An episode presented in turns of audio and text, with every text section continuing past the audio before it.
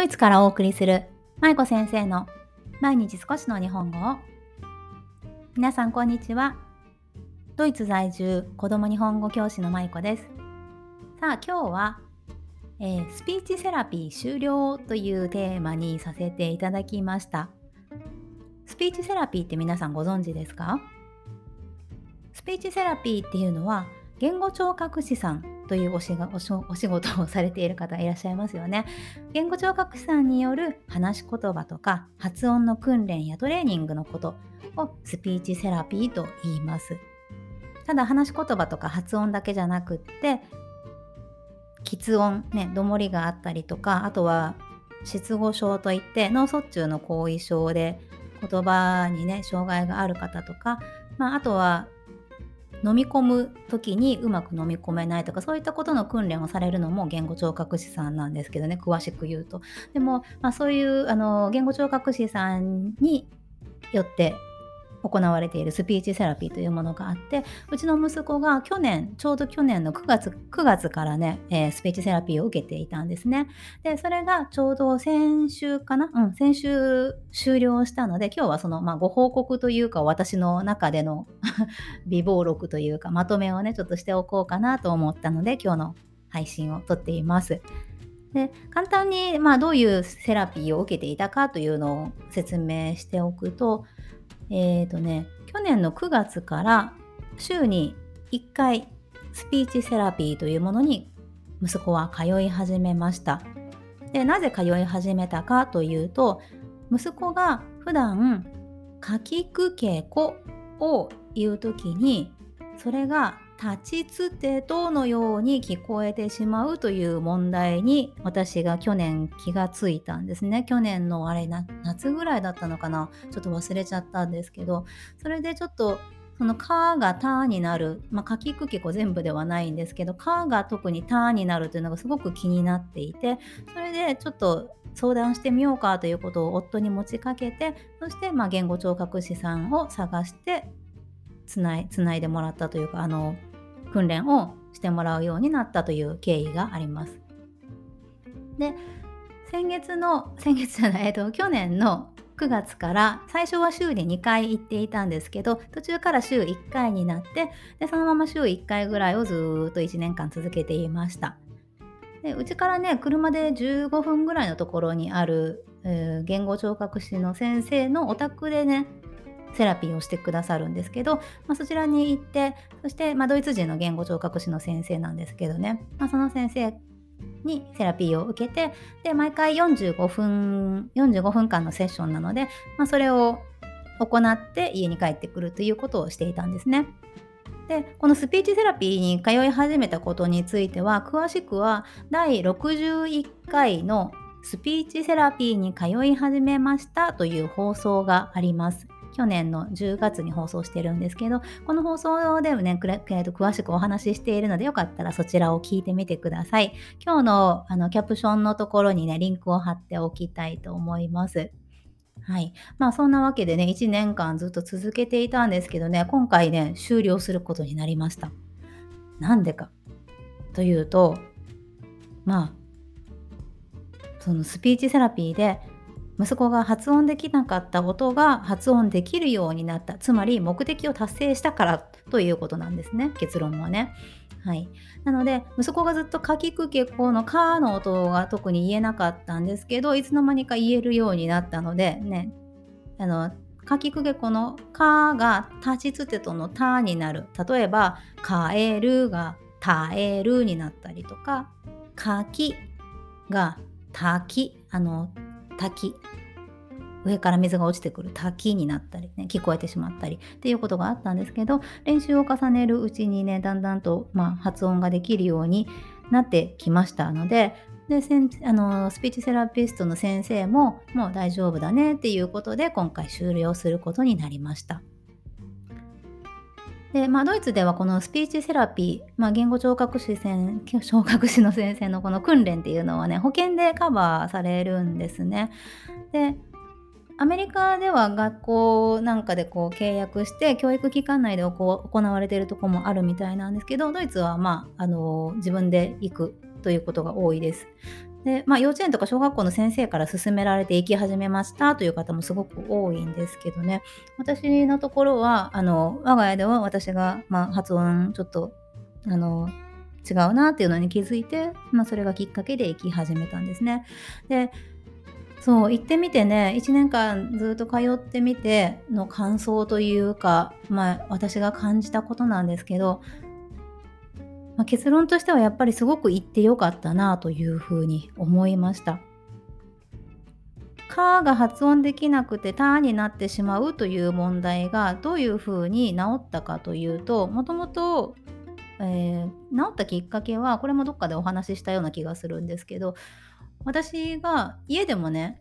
その練習をしていたんですね。そのスピーチセラピーだけじゃなくってうちでいる時も私と日本語タイムという日本家庭での日本語学習をしながらカーとターの練習っていうのをいろいろ家業と他行の練習とか、まあのそういったことをしていたんですけどそうするとなんかこう息子もコツをつかんだみたいでね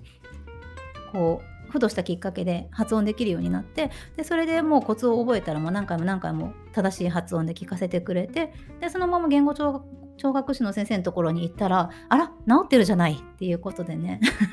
いつの間にか発音が治ったという感じだったんですよね。そうでまあ私がこの1年間息子とセラピーを受けてみて一緒に息子のセラピーを見ていて感じたことはやっぱりすごく通ってよかったなというのは思っています。なぜかというとまあ、そのどこどのタイミングで治ったかとかなんだろうその何がきっかけで治ったかっていう話じゃなくってその息子も私たち夫婦も発音正しい発音をすることっていうことに意識が向けられたからっていうのが一番大きいですね。うん、多分何も意識せずに普段生活をしていると発音について考えることってあんまりないと思うんですよね。でも、まあ、私がもともと何で息子のに息子の発音の違いに気づいたかっていうとそれは言語聴覚士の先生方が普段インスタグラムでいろいろと発信されていて、まあ、いる方が、あの、奈々先生とかね、奈々先生とか他にもたくさんいらっしゃいますけど、そういった先生方の投稿を見ながら、あれ？うちの息子もなんか発音ちょっと変だぞって っていう感じで気づいたんですよね。ただでもそういうきっかけがなかったら私も全然発音なんて気にしなかったと思うし、もしかしたら息子はセラピーに通わなかったら、そのまま大きくなって、大きくなってから発音の発音できない音があることに何何らかの方法で気づいて大人になってからセラピーをもしかしたら受けていたかもしれません。ね、なので、まあ、今回早めに気づけてそしてまあ1年間通ってちゃんと治ったっていうことはすごく良かったことだと思うしそういうきっかけをくださったインスタグラムのその言語聴覚士の先生方とか今回子供うちの息子に真摯に関わってくださった言語聴覚士ドイツ人のね言語聴覚士の先生にはすごく感謝しています。で、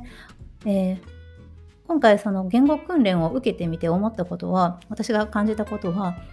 私は今日本語教育をしていますけどやっぱり教育と訓練って違うなというふうに感じたんですよね。そもそもこの教育と訓練って皆さん違い分かりますか？どちらもなんかよく似てる感じがしますよね。そして同じように使われることも多分多いと思うんですけどまあ、教育と訓練どちらもこの目的目的じゃないその共通することとしてはどっちも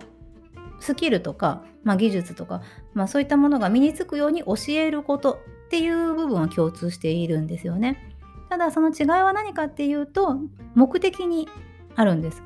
例えば教育の目的だったらそれは育てることですよね。子供を育てることとか、まあ、日本語を育てること